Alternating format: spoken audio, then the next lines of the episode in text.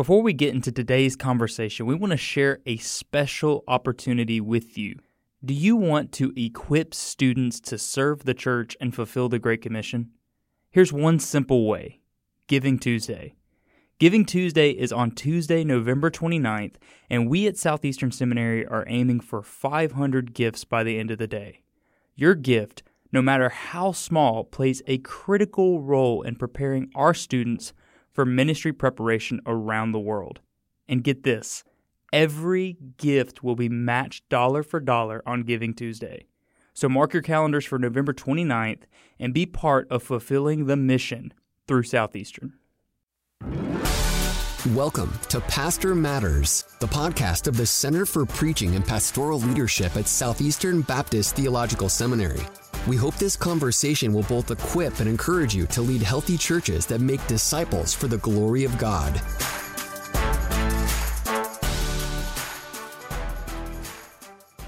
I'm Brandon Ward. And I'm Ronjour Locke. We want to thank you for listening to another episode of Pastor Matters. We are back again this week with a familiar face in mm-hmm. the studio with us. Dr. Art Rainer is back with us for today's conversation.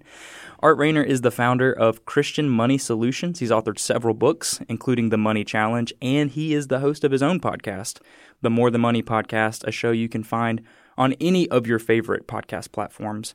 Most importantly, Dr. Rainer is a dear friend of Ronjour's and mine, and mm-hmm. anytime we can have an excuse to have him in the studio, we're going to take full advantage of it. I think Absolutely. it's safe to say. Yeah. So, brother, thank you for for joining us. Hey, great to be here. And anytime that I can sit in front of you guys and and hear your voices, it's it's an honor. Uh, Ronjour, anytime that you even You can talk about anything. I mean, you can talk about why you know pineapple should be on pizza, and just the way that you say it, the way that uh, that you that you articulate it. It's just I'm always I'm convinced. I mean, it's just you're anytime that you talk, it's highly highly intelligent. It doesn't matter what the topic is. So I love just you. listening to you talk. It's gotten to the point where, like, when I read my Bible, I read my Bible in Ronjour Locke's voice. Oh my goodness! Well, the well the, the the name of the game is sounding intelligent. Um, you don't necessarily have to be intelligent. You just have to sound it. See, I've already tried it. See, they, they, even the way he just said that—that's what I'm talking about. I mean, yeah. I'm I'm I'm in awe. Yeah, I'm taking notes right now. Yeah, oh, right, boy. right. So really, there's two topics when you're in the studio that I just know we're going to talk about one or the other. Uh, one is financial stewardship, something you, you're you're well known yeah. for, and the other is Kentucky. Uh, and I don't, I don't think you want to discuss the latter with us right now. I don't, I, I don't know uh, what well, it is. Well, with, it depends. For, it depends. Are, are you still in football season, or have you pivoted already? I, I am still in football season. Um, yeah, I, I think that this happened last time. Yeah, that I, so that I came on. I was about to say I don't know what it is with Kentucky and you coming on to join us. Last time it was Kentucky basketball. Yeah, yeah. I think we had just lost to St. Peter's or some, did, something yeah, yeah. like that. Mm, yeah. Oh man. Yeah. So if, so uh, if you're lis- listening to this to this uh, to this podcast, the the weekend before this recording, Kentucky loses in a uh, fantastic way to to Tennessee, and everything that we thought would happen during the season has not happened, and uh, it's been uh, quite a ride in all the wrong ways. Yeah. So the moral of the story is don't come on Pastor Matters if your team has a big game coming up, or just don't be a Kentucky fan. One of those two. I don't know which one it is. But it is so good to have you back, and a lot has changed uh, for you yeah. since you've been in the studio. Uh, for one, you recently started a financial resource for churches to utilize. Uh, why don't you take a few minutes to update us on what has taken place over the past few months and tell us a little bit about the Institute for Christian Financial Health you've launched recently? Yeah, it's it's been a very exciting time in the in the Rainer household. So, uh, one, um, I stepped away from my work here at Southeastern. I love love Southeastern. That was a very very difficult decision to uh, to, to make. But God has instilled in me a passion to help people discover and pursue His design for, for, for money. And so I had the opportunity to launch a new company called Christian Money Money Solutions. And so I took that that leap of faith, that that step. Now, part of it is uh, an institute called the Institute for Christian Financial Health, and you can go visit that at Christian Financial Health dot com. That's the the first step that we've taken with our with our company. I'm very very excited about it. The purpose of the institute is to help people to help others pursue God's design for for money. Now, one of the ways that we're doing that is by offering a certification program. It's called the Certified Christian Financial Counselor Program. It's the first of its kind. And it's geared, it's a very rigorous program that's geared to uh, uh, provide uh, a, a, seal of approval, uh, there's some type of, of validity mm. of, a, of a person's knowledge, because that's a that's a problem, whether it's in the, the local church or outside of the local church, where you're dealing with somebody that uh, with their with their finances, you're wondering, do they know the right information? Mm. Do they actually know about about financial health and how to get people financially healthy? And more importantly, are they able to do it through the lens of of Scripture? Well, this program, those who go through it and those who pass the certification, at the end there's a two hour, 100 question exam that they have to go through. It's live proctored. Um, you can say, yeah, they, they know their stuff and they they do it through a biblical worldview, yeah. which is really important both inside and outside the, the local church. And we were just talking about how much of a need yeah. this is. Why don't you share a little bit about your vision for for this? Yeah, I I would love for every church in America, this is a big vision here, for every church in America to have a certified Christian financial counselor in their church. Primarily, uh, more than likely on a volunteer basis, much like you'd have a, a marriage counselor, so that when somebody goes to the pastor and they say, Hey, you know, Pastor, I have a lot of debt or I'm really struggling with my with my finances, really struggling to to budget well, or you know maybe it's a couple that's struggling with their with their finances, that pastor may not have all the answers, may not know how to, to help them walk through a debt snowball, but he can say, you know what, we have a guy in our church, Brandon. You need to go go meet with him.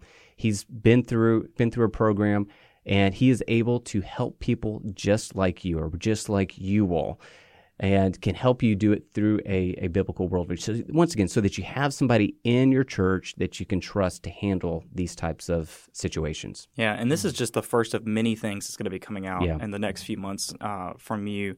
And, and we're just so grateful for your heart and, and putting stuff together like this for the church that can help. So super grateful for that.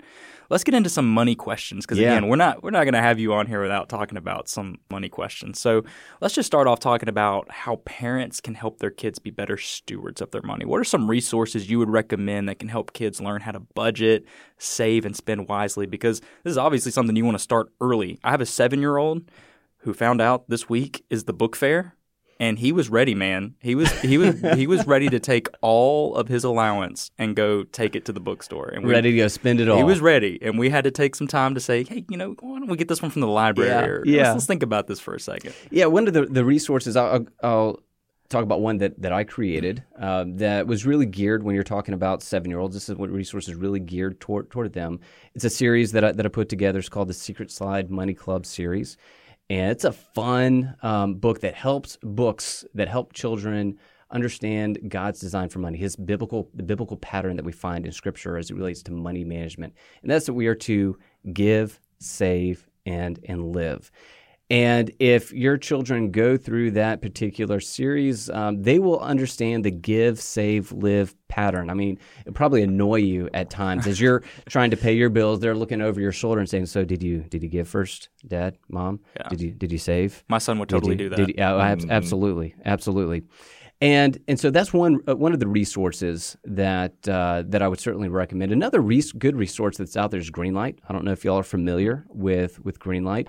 It's a money management system for, for, for kids. Parents obviously have full access to it. We use it here in the in the in the Rainer household, and you can actually set categories in the in the system where you have your give, you have your save, you have your live, so that when they do their chores, which is what our, our kids do, we put a little bit in the give, a little bit in the save, and a little bit in the in the spend or the or the live, and they get a they get a debit card that's tied to it and to that to those accounts, which they you know it makes them feel you know big and important. Yeah, yeah, yeah, and and which I like because they they are in the di- digital world. They have mm to learn how to operate. Well, even so, many things require debit cards now. Absolutely, like your Xbox mm subscriptions Without and stuff like question. that. Yeah.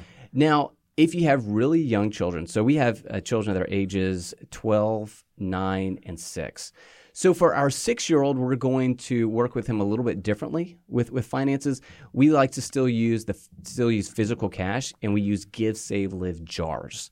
And the reason why we have opted that strategy for him is because he needs to to visualize Right, yeah. the, the the money. So I, I, I throw a Greenlight out there and let you know that we use it, but we also use um, a little bit more of a physical approach with with our youngest child, so that he can see um, the the money, You can see the physical cash. Yeah, it's so important to get this started early. Yeah. We had you speak to our mentees, our the guys in our mentorship program a couple months ago, and I think it's safe to say, Ronjour, we all felt really terrible about ourselves after that. Oh, yeah. we, That's what I try to do. yeah. you did a good job uh, when we realized, man, we should have started doing this much Yeah. earlier. And Yeah. so parents really don't want to miss the opportunity to teach their kids how to budget, how to save, how to spend, all of those things early on, because those are habits that are going to carry into adulthood. Yeah, I- And- I think I think what you're talking about when you said made you feel really bad. I I uh, showed what could have happened had you set aside two thousand dollars when you were sixteen, two thousand when you were seventeen, and two thousand dollars when you were eighteen. So you know, just from your from your summer job, and invested that in the S and P 500. How that turns into over 40 years about little it's almost $700,000 when you take real numbers now. Yeah. That 6,000 turns into 700,000 you're lo- looking at it like, "Oh man, what uh, I could have bought Twitter. missed- Ron what Jor, could have purchased I know. Twitter. I know. but also just teaching them because they're growing up in a world that is quite different Yeah. than the world that we grew up in in a lot of ways. Uh, we were talking about this a little bit before we started the podcast. Was watching the news the other day, and there was a, a segment on how gambling has become an issue for for kids, Yeah. for teenagers, uh, particularly sports gambling. Yeah, yeah. And so these are real things that are happening to our youth that we need to be aware of and how to teach them how not to, to, to fall into those traps. And let me throw one more um, piece of um, information out there. So, financial literacy is actually at its lowest point in our nation's history. So, we're having all of these problems, but yet people they they've never been taught um, how to manage their their fi- finances, and so they are looking. Whether it's on TikTok or you know social media to try to figure out how do I solve my, my my problems, which once again just reiterates the importance of having the church step up yeah. and and this goes back to that certification program having somebody in your church that can answer questions. Yeah. because people are getting a lot of trouble whether it's with gambling whether it's with buy now pay pay later that whole that whole mess that you that's uh, that's done through uh, retailers now. People need help. They need help and a certified christian financial counselor can can be part of the of the solution at your church. Absolutely. And I mean, when I was watching this and hearing the you know the, the teenager kind of share the story about the first time he he gambled and won, how it was like a high, that was a real Yeah. addiction, yeah and just hearing the dad that was like, I can't even watch sports with my son anymore Hmm. because he thinks about it differently than he used to think about. Yeah. So definitely need to be aware of just the ways that companies are trying to attract your Right. kids to spend money and helping them just think through what are the boundaries of that. yeah Yeah, there there're just a lot more. It's not necessarily that there are a lot more vices, but you have a lot more people recognizing the profit of vices, um, and and it seems like the more they get the green light, you know, from the government and so on, the harder it is for us to. Uh, uh, to warn and to guard our kids away from these vices. So, yeah, there's there's certainly more there's more opportunities Mm-hmm. now. There's just easier access to these to these things, and and so we have to be very very cautious as as parents as we as we lead our children. Yeah, yeah.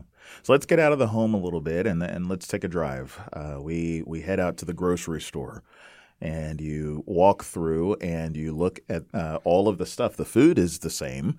We think, um, you know, uh, you go in. I mean, the milk is right where it was last time. The cereal's right where it was last time. The meat's right where it was last time. But there's something a little bit different.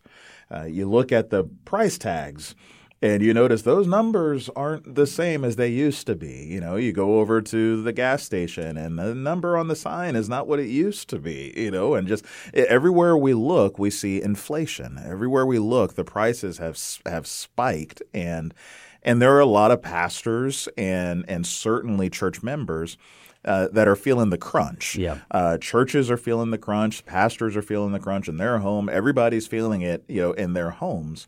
And certainly we're feeling it when we gather together and we look at our offerings and so on as well. And we're, we're going, what what is going on? So so what do we do? You know, what do, uh, for pastors, you know, both personally and as they are leading the church, uh, what do we do to to navigate such a, a, a tough season like this with inflation? So real quick, it's funny that you said every you said that everything looks the same at the grocery store. Um, in, in, some cases, it's actually not. Uh, it's not the same even though the price may be the same, they've actually reduced the content. That's true. And so that's a yeah. that's another. I've noticed strategy. there's a lot less frosting on my Pop Tart. Yes, yeah, so they yeah, actually reduce the, the, the content that you're that you're purchasing, but they keep the price the same. That's mm-hmm. another strategy that um, that grocery stores take. So yes, inflation certainly is wreaking havoc um, across across the nation. I uh, recently was at a was at a conference and spoke on finances. I had um, pastor after pastor after pastor come up to me and basically say the same thing. They would say, "Hey, Art, here's my here's my problem. My fin- my finances are just falling apart right now, and I'm not really sure why, because nothing's changed, but yet we are experiencing significant financial stress mm. in our in our household. Any idea what's going on? And because I've heard that so often, I can kind of get a a sense of what, what was happening. One, more than likely, their standard of living truly had not changed hmm. over over the past past year. They maintained the same standard of living. And for a while, Americans actually felt a little wealthier um, coming out of the pandemic because of the, the stimulus uh, mm-hmm. uh, checks. Mm-hmm. And so maybe some even increased their standard of, of living a little bit. But over the past year, their standard of living probably didn't change.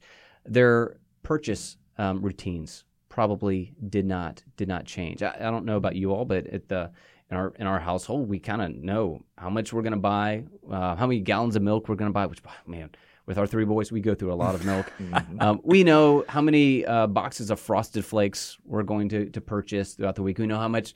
How many rolls of toilet paper? Which, by the way, you know, three boys, we go through a lot of that as well. Uh, we we have our purchase routines, and for most, those remain relatively unchecked. You just keep doing the same thing over and over. You've developed this really worn, uh, well-worn path that you have that you've you've created, and it helps make decision making just easier. And so you just continue on that on that path. In addition to that, and we've already mentioned a little bit about this, income probably didn't change. And so when I'm talking to these pastors, their their income probably did not increase. Many church budgets are being frozen, mm-hmm. and so they weren't increased last year, and they no, have no prospect of being increased in the in the upcoming year.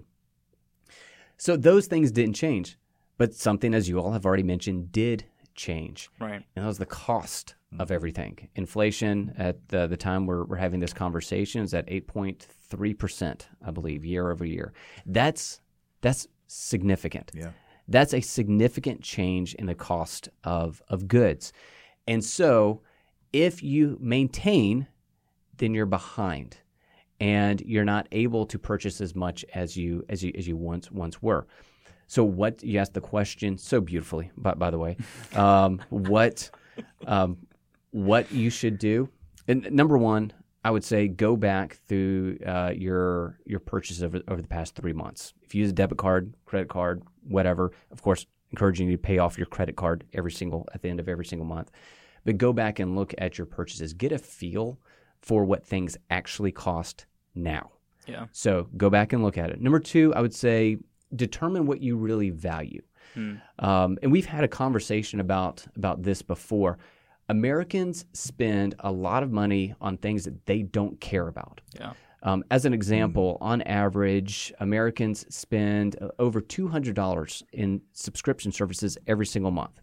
Now, what I have found with with some of my uh, clients that I have, I do Christian financial counseling with a few with a few clients. What I have found is that as we go through those subscription services, they're like, "Oh, I forgot that I had Peacock." Mm. I forgot that I had this. I forgot that I had, and they don't care about that stuff, or they're spending money on, let's say, coffee. Yeah. And there's nothing wrong with. I have I have coffee right next to me, but they don't really value. They they spend it like at a at a Starbucks, but it doesn't bring them a lot of happiness. You know, they just do it out of out of out of habit. And so determine what you really value so that when you're cutting, you're going to have to cut something. You're cutting out of your budget those things that you actually don't care that much about. Now, I said I have coffee next to me. Made this coffee at home. Why? I enjoy coffee, but not necessarily from a from, from a Starbucks. Yeah, Uh, that sense. just doesn't bring a lot of lot of value to to me. Then I would say once you've determined that, create a new zero based budget. A zero based budget is a type of budget where every dollar has a responsibility. It's accounted for. You know where these dollars are are, are going. And then finally, after you've done that, you have to adjust your standard of, li- of living. Mm-hmm. The great thing about about being a believer, there's many great things about being a believer, but one of them is that we view our lives through the lens of eternity. Mm-hmm. And we have to maintain that perspective. Hmm. Uh, look, when I'm talking to pastors, their standard of living, it, most of the time, it wasn't very high to begin with. But you're having to adjust your standard of living. How do you how do you uh, make that adjustment and still be joyful, happiness? Well, it's the same. You know, we saw it with with, with Paul, um, as as he talked about how he how he finds contentment in all things. You first of all fi- find your identity rooted in Christ. Second of all, you're viewing your life through the lens of eternity, knowing that this is just a this is just a blip on the on the eternal timeline, and so you have to approach it with that with that um, perspective, and and so those are some steps that I would that I would recommend that, that a person take.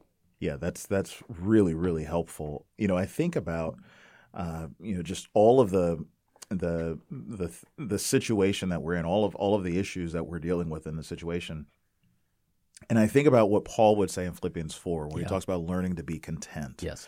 And I mean, isn't that just such a great way of thinking about uh, about about you know just the ups and downs of an economy? You know, uh, he he just says in there, you know, I've learned the secret. He says I've I've learned uh, you know how to be brought low and how to abound. He says in every uh, in any and every circumstance, I've learned the secret of facing plenty and hunger, abundance and need. And so there's that sense of, you know, I the situation is going to change. It's not going to stay steady. And I think Right. for us as Americans, we're we we have kind of unrealistic expectations. You know, we expect the economy to go up and stay up forever. Right. you know, and never turn and never change. You know, the costs of, of, of everything is supposed to go down. Uh, you know, hopefully to get to free one Yeah. day. You know that. so so I'm supposed to make you know an ever increasing amount of money. Costs are supposed to go ever decreasing. You know, uh, and and that's the kind of uh, economy that we think we're in. And there has never been an economy that has ever done that. Uh, and if they've even attempted to do that, it's been a disaster. Uh, and so there's this sense in which we've got to learn, I guess, with Paul, the secret of contentment. You know, to Yeah. know how do we navigate when things are well. How do we use that money wisely so that when things aren't well, we're okay? Yeah. you know, and we're we're able to kind of maintain, um, uh, you know, a, a- certain steadiness when we live in a world and, and in a culture with an economy that is not steady. Uh, it never has been. It never it never will be. Uh, so yeah, that there's some there's some good wisdom there. How about how about this? So you know we're in the 21st century, and uh, well, you you mentioned you know having uh, a debit card and so on for your kids.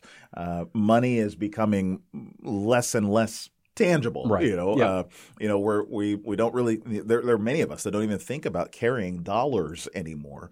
You know, whether they've got their iPhone, you know, and they just you know use the uh, um, you know just tap you know the the little machine there or whatever. I sound like I'm 50, um, you know, but uh, you know, or or any of these things.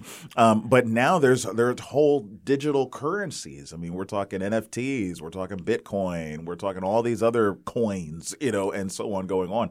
Uh, what is going on? you know, what happened to dollars and cents?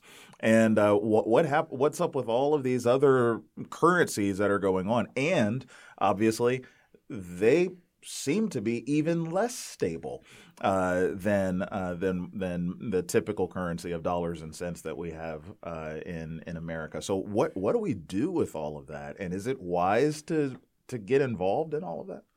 So yeah, cryptocurrency. You certainly hear a lot about it. You hear a lot about Mm-hmm. NF- NFTs. Um, I don't know if I'm going to be able to go through all the nuances of, of cryptocurrency in this in this particular particular episode. We may have to save that for uh, for, for another one. Mm-hmm. But it is it is digital currency. Now I, I use the term currency loosely because as of right now, it seems to be more of a digital investment. Uh, people are not really using it much for transactions. Um, in a sense, you could see this. You could see this coming. Uh, with with digital currency, we've already we. I mean, even years ago, we were kind of stepping into into into this, as you as you've mentioned, debit cards, use, using uh, credit cards over over the internet. So this is somewhat a natural extension. At some point, this would would, would happen. Now, there are red flags um, uh, around a number of the, the cryptocurrencies out there, and that's why I would say, hey, um, if you're looking for an investment, um, I, I wouldn't bet your retirement on on this. Only invest in that which you can afford to to lose, um, and know that the cryptocurrency um, environment that we're experiencing today is not likely, and this is going to be my personal opinion, is not going to is not likely going to be the same in the future.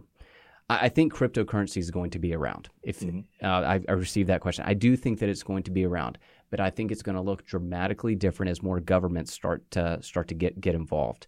Um, and there is uh, competition among among cryptocurrencies that's going to to change the dynamics of the cryptocurrency market. Um, but I would say if you're going to invest in it, only invest in what you're comfortable losing, and that's been my stance from from day one with with cryptocurrency. And and so, but do I think that there's a future for it? I do, I do. Um, uh, most of the cryptocurrency right now um, is detached from any type of centralized government, and that's part of the attractive nature of, of cryptocurrency. Why a lot of people are, are pushing it, um, but uh, the governments are not going to sit on the sideline with this, and we're already starting to see that. As governments start to get more involved in this space, you're going to see greater regulations, and you're also going to see their own cryptocurrencies, and so you're going to see the this whole environment change. Um, so, do I think that there's a place for it? I do. Do I think the future is going to look different in this space? I do. That's really good. So, what are some ways, some common ways you see Christians unknowingly mismanaging their money? I see you post on social media a lot about cars and car purchases. Yes. By the way, if you're not following Art Rainer on uh, social media, go change that today so you can hear his garbage takes on candy corn. Which I Oh, think on, there's an argument Now, how that did you go from cars to candy corn here? because I, I think it's an it's it's a common way that Christians unknowingly spend their Oh, man, money. Terrible tie. Oh man. okay, I do like I like candy corn. Brandon uh, apparently thinks it's from the the devil himself. Um, I think that he's just completely wrong and, a- and a bitter person. But um, yeah, so there are a number of different ways where not just Christians, but as Americans in general, waste waste, waste money. Cars certainly seems to be one of those. We just hit an all time high as relates to average uh, car payments for a new car car alone. It just hurt. It just hit. It did hurt too.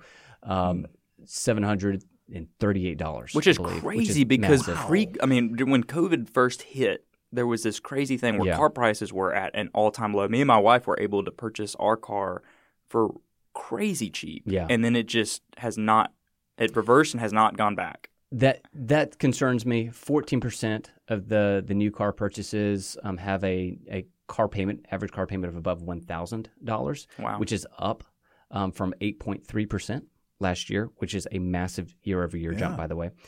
Um, and what's even more concerning than the high payment are is the the term of loans. So when I say term, how long these loans um, stay out.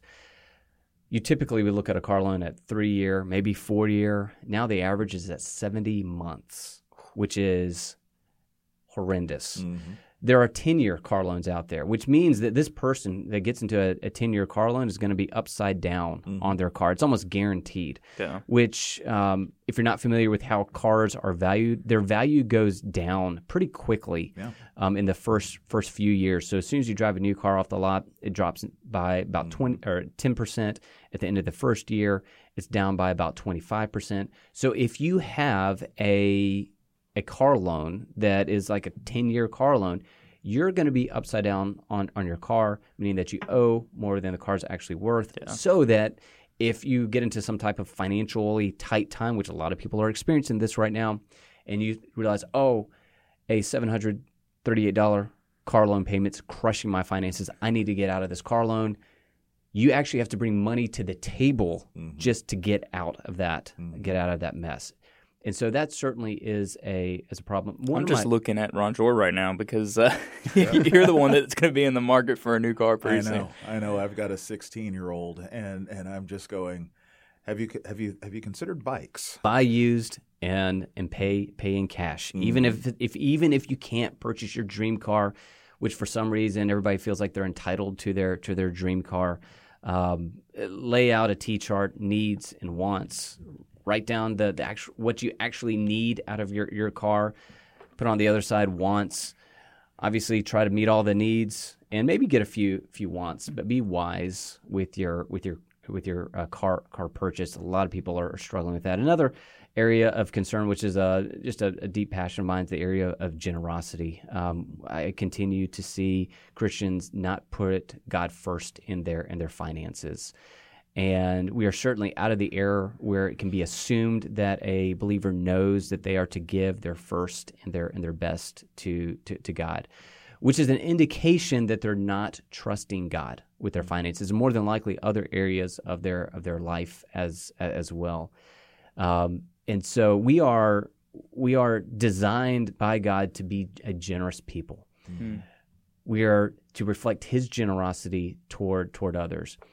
And I, I look at 1 Timothy uh, 6 19, where um, it, Paul is telling Timothy to teach those in his church to be generous so that then they can take hold of, of life. And as you as you look at that verse, he's not talking about eternal life. He's just talking about the the present blessings that, that come along with those who follow God's design in this area of their of their lives. And believers are missing out on it. They're missing out on what God has in store for them.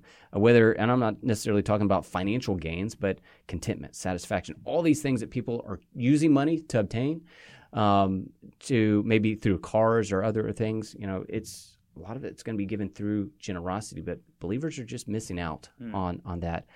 And you talked about um, the the rise and fall of the economy and how it is how we can't always expect things to go up.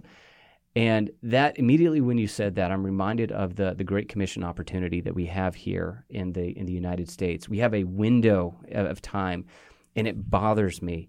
Um, I, I, love the opportunity, but I feel like we're going to miss out on something great. Uh, James Weiss wrote a book called Inheritolatry, and in the book, he, um, he he's part of Ron Blue's organization. If you're familiar with Ron, Ron Blue, in the book, he lays out right at the beginning the Great Commission opportunity that we have here in the United States. He says, over the next 30 years or so, we're going to have 30 trillion with the T transfer from one generation to the to the next. Mm.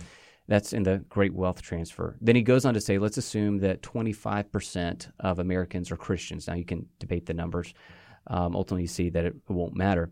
That means that 7.5 trillion with the T will be in the hands of believers just through that great wealth transfer alone. Hmm. He goes on to say, let's now assume that there's 3,200 unreached people groups out there. Once hmm. again, you can debate the numbers.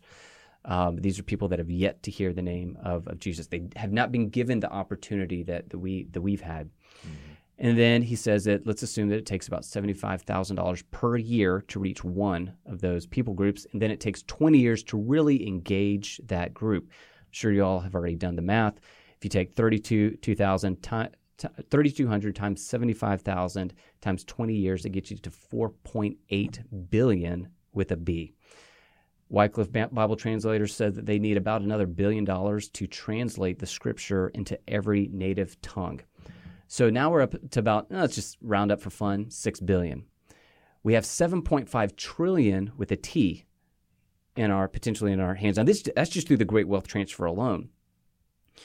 If you're not familiar with the relationship between a billion and a trillion, there's 1,000 billion in a in a trillion. So what we're talking about is a drop in the bucket of mm. the resources that we actually have. And I know I'm being an idealist, but you know, we're we're a great commission seminary here. This is a great commission podcast, and and so I just can't help but think about the opportunity that we have as as believers we have to teach our people in our congregation to be to be mm. generous. Mm-hmm. Many of them are going to raise their hand and say, "Yes, Pastor, I agree with that, but my finances, my finances are tough. I, I, I they're just I got a lot of debt. Not budgeting well. We need to help people get financially healthy, but we need to help people get financially healthy. And this is obviously an area that I get excited about. But we need to help people get financially healthy, not so that they can buy that dream car. Mm-hmm. And I'm not opposed to, to nice cars. If you have a nice car, great as long as it's within your your, your budget. Mm-hmm. But not that's not the goal. Right. The goal is to free up more resources so that we can send people around the world to reach the lost. There's people in our world that have yet to hear the name of name of Jesus. We need to help our congregation get financially healthy, but before we even do that, we need to help them understand the why Yes. why they are getting financially healthy. And so back to coming full circle now, back to that certified Christian financial counselor, when they go through this program, that's what they're learning. Mm-hmm. That hey, you're not getting people financially healthy Yeah. just for the sake of financial health. Mm-hmm. You're a part of God's great commission. And this is a piece. This is the piece where I feel like God has uh, he's I feel like he's made me responsible in a way for this particular piece of the of the of the of the mission. Yeah, I love hearing you talk about how our budget should be a blueprint for mission. Yes. Uh, it's absolutely. As we talk about generosity, uh, we've got the holiday season approaching. By the way, if you listen to Christmas music before Oh, man. Thanksgiving, I question. I Man, question you're you. just a Scrooge with all like No, all, Ron all holidays. You don't like Ron candy George- corn. You don't like early Christmas music. You're outnumbered here. Ron George with me on this. Oh one. man. I, Well, I- he's going to say it so beautifully. I'm going to be convinced. He's gonna That's be the thing. convinced, He's yeah. going to say it. I'm going to be like, yeah, he's probably right. Yeah, he's right. every year, every year, I I add to my Thanksgiving playlist, and and I try to make sure that I that I have enough songs to make it through the entire Thanksgiving season because Thanksgiving is like the Charlie Brown of ho- of holidays. yeah, this is his Christmas. no respect, no love. You know, we just. I mean, I went over to uh, to Lowe's the other day, and uh, and and walked in. I had to get some get some uh, some uh, some hardware and everything, and so I walk in, and on the left. Uh, you had the Santa and and all the Yeah. little you know air displays, you know, Uh-huh. kind of you know uh, balloon things and stuff, all of that over there. And then on the other side, you had the Grim Reaper and and witches and and goblins and all of this. And and I just go, you don't have a display for Thanksgiving. Where's the Like, there's inflatable turkey? Let me just let me just say, no love. our family had the privilege of having Thanksgiving with Ron Jordan and his family last year. If you had Thanksgiving at his house, Yeah. it would become the Christmas of all holidays Oh, for yeah. Well, just how he explained it, I'm convinced. Yeah. Um, uh, anytime that he speaks, so like I'm, I'm convinced. Thanks- Thanksgiving is you know I- I just I keep saying I'm like there's there's The one Charlie Brown of holidays. It's- is. It's, beautiful. is. And it's amazing. is one holiday or one holiday that's that's actually specifically focused on a command in Scripture. That's and right. It's Oh, man. Thanksgiving. Now, now, I'm now just saying. okay, He's now you throw the Bible saying. in there. He's, okay, he, he just Jesus juked everyone.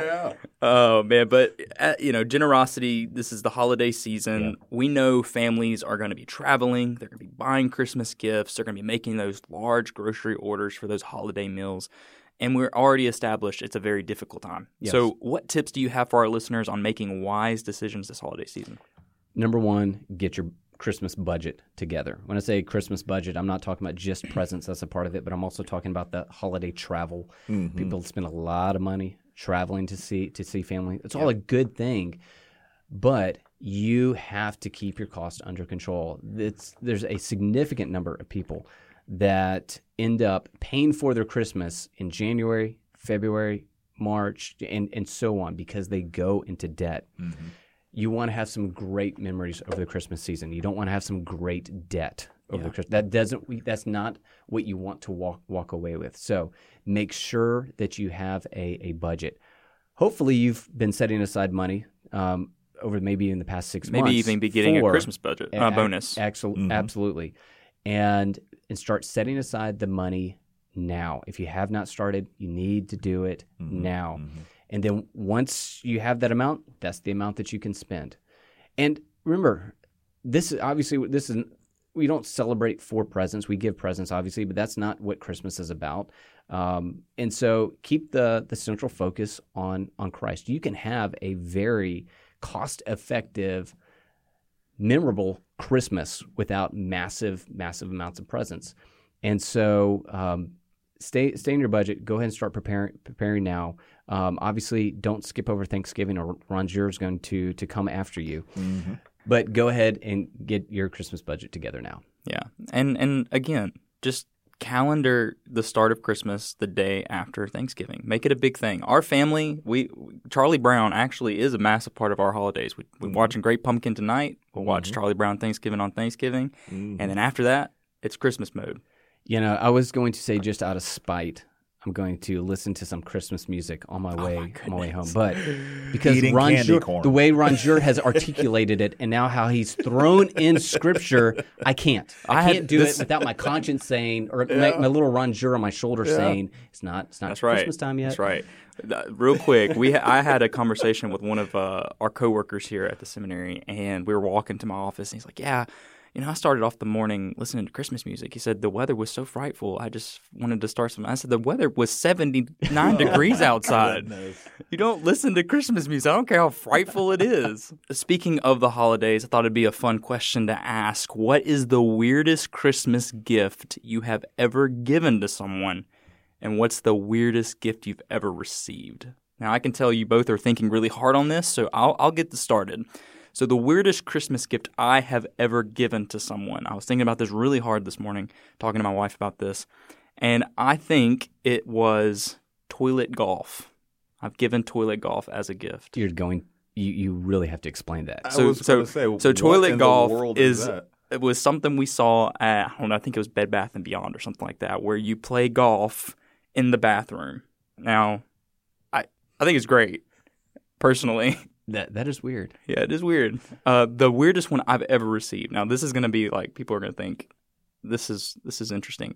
So when I was in college, I was in BSU, and this person will probably never listen to this podcast. So in college, we uh, had this this party. We gave really cheap gifts. I think it was like a five dollar limit, so you can only imagine the gifts we got. I got a little rubber reindeer that on the, the belly said Jesus is dear to me, and it was a reindeer. Dear Uh, D E D- E R. Yeah, D E E R. Okay. Uh, and it it has become a staple in the Ward household, where every year we hide it in certain places, and whoever finds it is tasked to hide it again. So, So it's, it's, just like this- your your elf on the it, shelf. it was Elf on the Shelf, and I Nice. guys, I swear. This was Elf on the Shelf before Elf on the Shelf. I didn't know what Elf on the Shelf was, but this thing existed before Elf on the Shelf. you should have you should have trademarked that thing. Yeah. Man, I'm telling you. And every time we find it, we're reminded that Jesus is dear to us. So it's the weirdest gift that we've ever get. And this girl probably has no idea. She probably like picked up this thing and thought this is going to be like the stupidest gift I've ever given. But it has become like part of the ward tradition. That's tradition. funny. oh man. So the the the strangest gift that that I've ever given, and I admittedly I had to. I'm thinking quickly here. So a couple of years ago, um, I decided. My wife is very practical. By, by the way, uh, she loves practical gifts. If you give her something that's not practical, she'll say, you know, return it, um, which which is great. I mean, I'm not I'm not complaining at all. Sarah's very practical, very frugal, and and I love her for it. So what I decided to do was to get her a pair of, of tennis shoes, which nothing says Merry Christmas and romance like a pair of, of tennis shoes. Mm-hmm. Well, I bought her pair her, her her shoe. She has Brooks, I believe it's glycerin, I think is the the type of shoe that she that she likes. So I bought her bought her a pair. They came in the mail because, you know, who actually goes to a store nowadays? Mm-hmm. So that arrived at the door, opened the box and looked at the shoe and there's like gravel stuck in the Oh, the boy. bottom of the of the shoe. It's like, well, that's not good. Oh no. They gave you a used shoe. They gave me a used shoe. So it was through a sporting goods store. And so I called them up. I said, "Hey, um, thankful that you got the shoes here on time. This was we are getting pretty close to Christmas, uh-huh. but we got a problem." See, I like his approach to things real quick. He starts with the optimism. You got me the shoes on time. Yeah, yeah, appreciate that. But there's a problem. These have clearly been used. This is a Christmas gift that I'm going to give to my wife, and I can't give her a shoe that has gravel in the bottom. And so the the store was was great. They said we will ship you a, another pair. They'll be at your house tomorrow, which once again got it there mm-hmm. on time. I said, well, can you want me to to send you all these these other shoes? They said no you can keep those shoes. Which, by the way, these are these are nice. These are nice shoes. Other than the fact that they have gravel on them, mm-hmm, mm-hmm. these are nice shoes. And so I said, "You just want me to to keep them?" They said, "Yeah, you can have. You have two pairs of shoes now." So I gave Sarah the new pair, but then I also gave her the pair that was slightly slightly worn. Mm-hmm. Yeah. Now, but the great thing, which is kind of weird, you give somebody shoes that has gravel, so that's kind of one. The, that's the strange gift. But the great thing is Sarah loved it. Mm-hmm you know, she's like, I kind of they were worn, but I gave her, you know, two pairs of really, really nice shoes other than other than there's one one. So that was kind of a weird, weird gift. You typically don't like to give people used footwear. You um, did better than me though. When we were dating for her birthday, I got Debbie because she's so hard to get gifts for. Everything works. Yeah. And that makes it incredibly hard. Yeah. I got her a fish tank with fish in it. They died and she's never used it. oh no. That's bad too uh, strangest gift that uh, that we had. I'll, I'll go back to uh, kind of like what you said. We were in a small group, church small group, and uh, we received, and these kind of a joke gift, or was supposed to be a joke gift, and it was like this um, old. Um, it's not porcelain, but it kind of looks like porcelain Christmas tree that you you plug in and lights up. And I was like, oh man, that thing's ugly. Man, can't believe that. Well, it's still in our house. It's up year round. Actually, Sarah loved it. And now this ugly Christmas tree, if you go into our house, it's right it's the kitchen, is there year round. It's a year round staple of the of the Rainer household. Man. And so a what I thought was an ugly, trashy, you know, gift that that that, that was the intent. Yeah. Is now pa- part of our home decor. Man. Oh boy. Yeah, there we have received some some doozies over the years. Um, uh, there's there's uh, one family member, and I don't know if this family member listens to this podcast. So this I'll, is the test. We'll we'll we'll stay we'll stay anonymous uh, on names, but but there's there's a particular family member. Whenever we gather together, and we get our presents and so on with our extended family, uh, there's always a present that we we kind of look forward to just because we know that when we open it up, the question we're going to ask is, "What in the world?" I mean, we, every single year, every year we go, "What on earth?" You know, I, I don't know what I'm supposed to do with this. You know, and but it's and it's great and it's thoughtful. It usually comes with a lot of rationale, you know, and and everything, and and you know the logic is pretty airtight but it's it's totally useless. and and so you know you you automatically get it and just start going okay. Um, well, I could I could see how much this goes for on eBay uh, because I just don't know what to do with this. I mean, there, it's it will sit for years and years and years to come. So we have we have kind of a category of of those things. But in terms of gifts that I've given, uh, kind of kind of like Sarah, Art um, Annie is is just a, an incredibly practical person. Yeah. Incredibly practical. And she grew up in a home where, uh, you know, the uh, kind of what we're saying about the economy, uh, the goal is free. Um, and, and, you know, a dollar is close enough. Uh, you know, and so anything above that, you know, you you just kind of get the side eye, you know, like what what'd you do that for, you know, that uh-huh. that, that kind of thing. And so, um, you know, she loves uh, Aldi, she loves the dollar store, you know, she loves she loves the little trinkets and things that she can get for you know as as inexpensive as as possible. I'm not that person. um, you know, for me, I kind of think uh, you know, think like cars, for instance. You know, if she gets, uh, if if we get a car, we're not going to get the cheapest car. because typically the cheapest car comes with the most repair. Netted out, it's not the cheapest car, right. you know. And so I think about that when it comes to to buying stuff too. That I'm like, okay, not just what am I paying for, but what do I have to pay for when this breaks down? Right. Uh, and and will it be more than a dollar ultimately? So there, th- but she's so practical, and and I and I love her for that. But it makes buying gifts incredibly hard. Uh, so you know, I'll ask her, you know, what do you want for Christmas? And she'll just say, well you know the shower head isn't isn't working well and and all of this and i'm thinking because i've got to think about these things not just how do i make her happy but i also have to think if this goes out on social media well will I be looked upon as the worst husband ever? You know, because I because I did that. Or there was one year where um, there was there was uh, I think it was the bathroom door uh, the the door wouldn't shut and everything. We were living in a parsonage at mm-hmm. the time, and and the door wouldn't shut all the way, and she was getting upset. You know, the lock and, and, and everything. And so there was one year where I actually changed the the knobs and all of that, and and actually that was the same year as the shower head. So it was kind of like a complete renovation of the of the bathroom uh, on a pastor's dime, and so it really wasn't that much of a renovation at all. But she was close to tears. And she was just like, "Thank you. This was so thoughtful." Mr. Romantic, right? And I'm look, and I'm I'm watching her respond, and in my heart, I'm going, "There's a part of my soul that is dying right now." See, I you feel know, like I, am the weirdo of the group here because I mentioned toilet golf, and y'all are sitting here mentioning normal gifts. Yeah, well, that was that was normal. weird. right?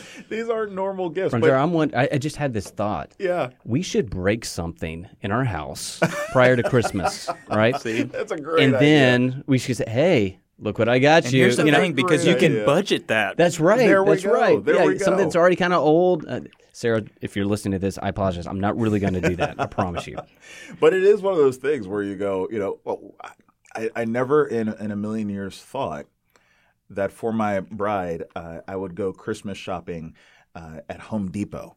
Um, I, I, just I just never you know had that on on my list of things to look forward to in marriage. But she loves the practical stuff, and yeah, you know, um, some people get necklaces and jewelry, and she's happy with a vacuum cleaner. So uh, that's my bride.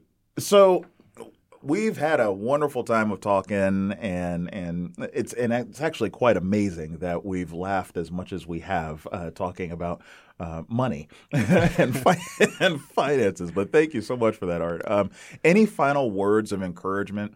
Uh, for pastors, for church leaders uh, that are listening to this. Obviously, you know, um, money isn't a, a, you know isn't always a laughing matter, and so there there are a lot of things that we've got to think through, a lot of things we've got to navigate, and there's some that are that are are struggling. You know, they're yeah. they're trying to figure out what in the world they uh, they need to do, not just for themselves, not just for their families, but also for their churches. And so, mm. any final words of encouragement for them?